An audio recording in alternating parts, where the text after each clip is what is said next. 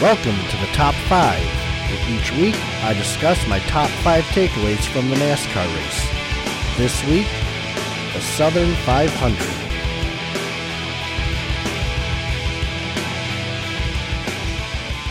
Hello, thanks so much for tuning in. This is the Top 5. I am your host, Connor. And for those of you who know, I break down my top 5 takeaways from the race. For those of you who don't, I take number 1 to talk about pre-race, number 2 to talk about the first part of the race, number 3 to talk about the last part of the race. My number 4 is usually whatever's going on in NASCAR, and number 5 I look forward to and make a prediction on the next coming race. So it's a simple, quick podcast. It's meant to be about 15 to 20 minutes just to talk about one of my favorite sports. Hopefully yours too.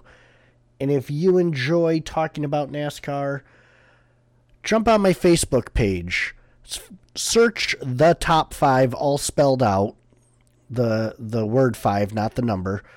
And you'll see the NASCAR Cup Series logo. In my goofy face and a Joey Logano hat. And jump on there and share with me your thoughts if you agree or disagree. We can just have fun talking about NASCAR. That's the whole point. Lastly, also Patreon. Patreon.com/the Top 5. I post all of the podcasts on there, or you can listen wherever you get your podcasts. I guess if you're listening to this, you're already doing that. So this week, the tour went to Darlington for the Southern 500. So here are my top 5 thoughts from that race. Number 1. The Southern 500 is a race that I look forward to every year. I don't know if NASCAR still considers it a crown jewel or a gem race. I don't know if they give out a ring for winning it. But they used to. I'm sure that they still do. It's a cool race. I love that it's Labor Day weekend, Sunday night. I just love it. It was a sold-out crowd, which is awesome. However, they've taken most of the seats around Darlington out. I think it holds 40,000 now. And I got a little nervous. I know I'm a long way from South Carolina. I live in Michigan. But it was nasty, nasty weekend here. Gray and rainy, and I thought, oh no, after last weekend, I can't take another long rain out or late night start or early morning start. I looked up the weather, and it was supposed to be perfect. No chance of rain or very, very little chance of rain. Just a perfect night for a race, so I was so excited. And then, of course, Joey Logano was on the pole, which is the best situation for me as a big Joey Logano fan. And before the race, all the drivers were talking about was the endurance of this race. Long endurance race. The old track really wears on tires. Having a car that can make it through the whole thing is really pinnacle. And that test proved to be true throughout the night. So, without any further ado, they finally dropped the green flag, which brings me to my next point. Number 2. When they dropped the green flag and the fireworks went off through turns 1 and 2 and 3 and 4, I thought that was really cool. I wish more tracks would do that, especially for night races. I know Bristol does it, but the way that Bristol is, being such a huge stadium, they do it on the roof of the stadium. So it's cool to see, but you don't see it as the cars go by per se, like you did at Darlington. Suarez failed inspection and had to not only start from the back but do a pass through, which was huge bummer for him. Put him a lap down, but thankfully for him, a few laps into the race, it started raining. Not very hard. I think, personally, if NASCAR didn't have egg on its face from what happened at Daytona last week, where they didn't throw the caution and cars literally just slammed into the wall, I don't know if they would have even thrown the caution. I think they're being incredibly precautious because of that. Thankfully, it was just a quick little pop-up. It wasn't really supposed to rain, but I guess in South Carolina these things happen. They didn't even have to get the dryers out. They just kept the cars on the track doing doing yellow flag laps, and the heat of the cars was able to get it dry enough to go back under racing. There was a competition caution at lap 35, at which every car came down and got tires, which was a theme. I don't think a car went more than 35 laps in this race without coming for tires. I think the fuel window was 45 to 50 laps, but no one ever came close to that. Their tires were getting eaten up so bad. Lap 79, the downside for the playoff drivers started with Larson. Looked like he was blowing up an engine. He said he lost power, which would have been the second week in a row for him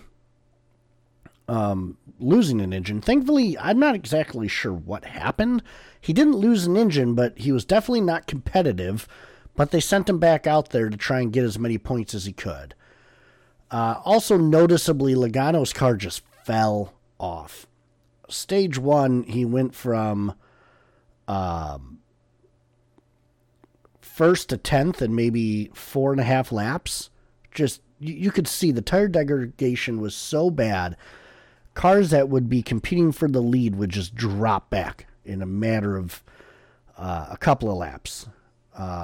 The end of stage one, I think with 3 laps to go, Chase Elliott had a solo spin, caught Briscoe up in it. So stage one was won by William Byron, and it was won under caution. And at this point, 3 playoff drivers had been involved in an incident. 4 if you count Suarez having to do the pass-through. NASCAR NBC broadcast did something kind of cool for the second stage. They did a throwback broadcast to have a Earnhardt, a Jarrett, and a Petty in the booth. So they had Dale Jr., Dale Jarrett, and Kyle Petty in the booth. And if it were up to me, that would be the normal broadcast from now on. I thought they were great. They were so much better than the normal broadcast. Nothing against Steve Letarte, but Jeff Burton is really eh. And I can't think of the play-by-play guy's name, but I can't stand him. NBC is the worst broadcast booth, and it's not even close. And there really wasn't a lot that happened in Stage 2. It was pretty mundane. Larson did keep going, as I mentioned, but he had a spin mid-Stage 2, just a solo spin. Just a rough day for Kyle Larson. I enjoyed the non-playoff drivers throughout the field, not just up front. We're racing the playoff drivers every bit as hard as they normally would, which I had mentioned last week. Typically, in these situations, the non-playoff drivers just sort of ride around and the playoff drivers compete hard. And that will probably be the case as we get deeper in the playoffs. I hope this trend continues, though. I like to watch good racing. Martin Truex and Kyle Busch were really going at it for the lead. Ultimately, Kyle Busch won Stage 2. So for Stage 3 will be my next point. Number 3. Stage 3 began, and there was nothing too crazy to start. And then, 93 laps to go, Harvick's car caught on fire while driving down the straightaway. I'm not sure if it was some brake dust that somehow got onto a pipe or something. They didn't really say the reason. Harvick's comments were something. I'll play those for you later. He was angry, rightfully so, I guess, but it was wild. But it came mid-caution sequence, mid-green flag stops. So it really shuffled the running order. It really helped some drivers and really kind of messed up the strategy for some others. The race for the lead in Stage 3 was awesome. It was pretty constant. the 18 and the 19 were going at it. Denny Hamlin was after it for a little bit. Joey Logano's car got better throughout the evening and just kept finding a way up front. With 34 to go, though, Truex lost power steering. I felt bad for him. I'm not a big Truex guy myself. I don't hate him. I don't dislike him. He's a good driver. He's just not my guy. But I don't know if I've seen a year where more tough breaks have happened for one guy. And then with 28 to go, Cody Ware spun for the second or third time because Cody Ware doesn't belong in a cup car. And the oddest thing happened. During the caution laps, Kyle Busch just lost his motor. It was from the lead. He's leading the race with 24 laps or so to go under caution, and his motor just gave out on him. The fans in the stands went absolutely nuts, and I'll be honest, so did I. It was a cool moment for anyone that's not a Kyle Busch fan. So Eric Jones took over the lead. Denny Hamlin made it very exciting right down to the very end. He was almost to his back bumper. I'm not sure if he would have moved him had he gotten there, but I'm sure that Eric Jones did everything in his power to make sure he didn't. But Eric Jones hung on, and he won the Southern 500. So the very first playoff race of 2022 started with a non-playoff driver winning, which means nobody guaranteed themselves into the next round. It was a huge win for Eric Jones, though. I don't mean to diminish what he did. Congratulations to him. I guess he told the car owner, Richard Petty, that if he won, he wanted a hat, like a Richard Petty hat that he's famous for, and I saw on social media that he got one, so that's cool for him. But it was a wild, wild race for not just the Southern 500, but for it being the first playoff win. Which brings me to my fourth point. Number four. The number of drivers involved in wrecks or incidents or motors or anything was insane. And it wasn't just playoff drivers. It was top tier, biggest stars in this sport having major issues, and the top guys were having major issues. Harvick was beside himself. Here were his, after he got out of the car, here's what he had to say. Back at Darlington Raceway, about to be 85 laps to go here in the race. Kevin Harvick has made his way to the garage area. Man, that looked like a scary fire. Any idea what led to that, Kevin? I'm sure it's just the crappy parts on the race car like we've seen so many times. We haven't fixed anything. It's kind of like the safety stuff. We just let it keep going, and the car started burning. And as it burned, the flame started coming through the dash, and I ran a couple laps, and then, as the flame got bigger, and then it started burning stuff up, and I think right there you see all the brake fluid that was probably coming out of the brakes. It burned the brake line, but the fire was coming through the dash, so. That's scary. What a disaster, man. No reason. We didn't touch the wall, we didn't touch the car, and here we are in the pits with a burned-up car and can't finish the race during the playoffs because of crappy-ass parts.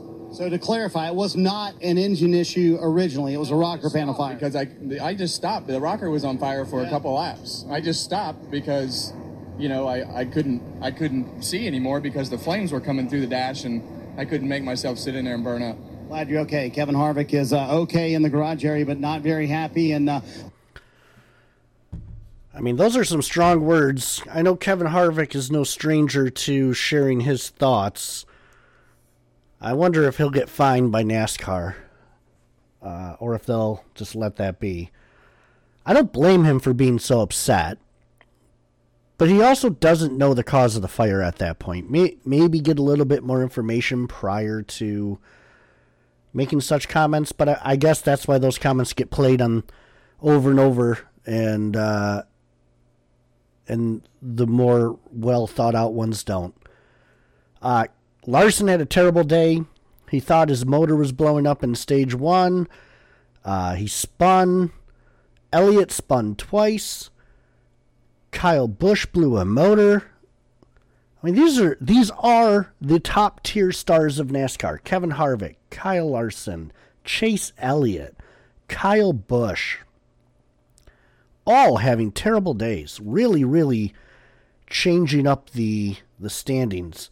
Really, the only higher up playoff driver to capitalize was Joey Logano, who is now the point leader, followed by William Byron, a name that we haven't even thought of in weeks.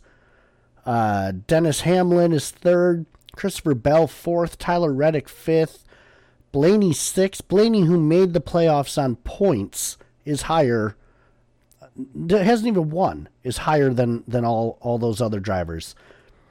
Then Kyle Larson 7, Ross Chastain 8, Chase Elliott 9, Alex Bowman 10, Kyle Busch 11, and Daniel Suarez is currently 12th. That puts Austin Cindric, Austin Dillon, Chase Briscoe, and Kevin Harvick as the first four on the bubble to be out. Now, of course, there are two more races to go before anyone's eliminated, and a win cures everything. A lot of points can be made up. Kevin Harvick is negative 13 points in 16th place. So that can be made up in one race easily, if not two. Also, Harvick is no stranger to Kansas and Bristol, which are the next two races. So I think he'll be fine, but it was shocking to see. But speaking of Kansas, looking forward, my last and final point. Number 5. Next stop and race number 2 of the 2022 playoffs is the Hollywood Casinos 400 at Kansas Motor Speedway. Kansas is an awesome track. It is my second favorite 1.5 mile after Vegas. And actually, I should probably have done that. My first favorite mile and a half track is by far Atlanta since the replay. Excuse me. But Kansas is awesome. It always has good racing, always has exciting finishes. There have been some incredibly memorable moments at Kansas, like Logano getting into Kenseth, Tony Stewart winning while running out of fuel. It does seem to be a fuel mileage race. There have also been a lot of post-race fights at Kansas. I don't know why Kansas is such a heated track, but it definitely is, and it definitely gets the competitive juices going. If I had to predict a winner, I would predict Ross Chastain. He has been very good at these intermediate speedway tracks, and I think the only way that he's going to make it is with a win. So bet your house on it that Ross Chastain wins. If I'm right, chip me off 10%. If I'm wrong, you probably shouldn't have bet that much anyway. It's on you. It's not on me. You're the one betting more than you should have. And I did start this last week. Each week, I'm going to predict my first four out of the playoffs. This will change week to week, obviously. Last week, I predicted Dillon, Suarez, Reddick, and Bell. However, I have changed this week based on Reddick having a good running. I've moved him out, and I believe Bell as well. Christopher Bell is currently fourth. Yeah, they're fourth and fifth, Bell and Reddick. So I've moved them out. My new first four out is Briscoe, Dillon, same as last week, but now I have Suarez and Bowman for my first four out. That's my guess. I'm sure that will change after Kansas. We will see how that goes. Before I go, I do want to encourage you one more time. Please go to Facebook, search The Top 5, the word 5, not the number. You'll see the NASCAR Cup Series logo. And hit that like button. I share my thoughts about NASCAR, not just the podcast, but any going on in NASCAR I share. And I would really appreciate if you left a comment. Let me know your thoughts. You can also find me on patreon.com/the top 5. I post all of the podcasts there as well.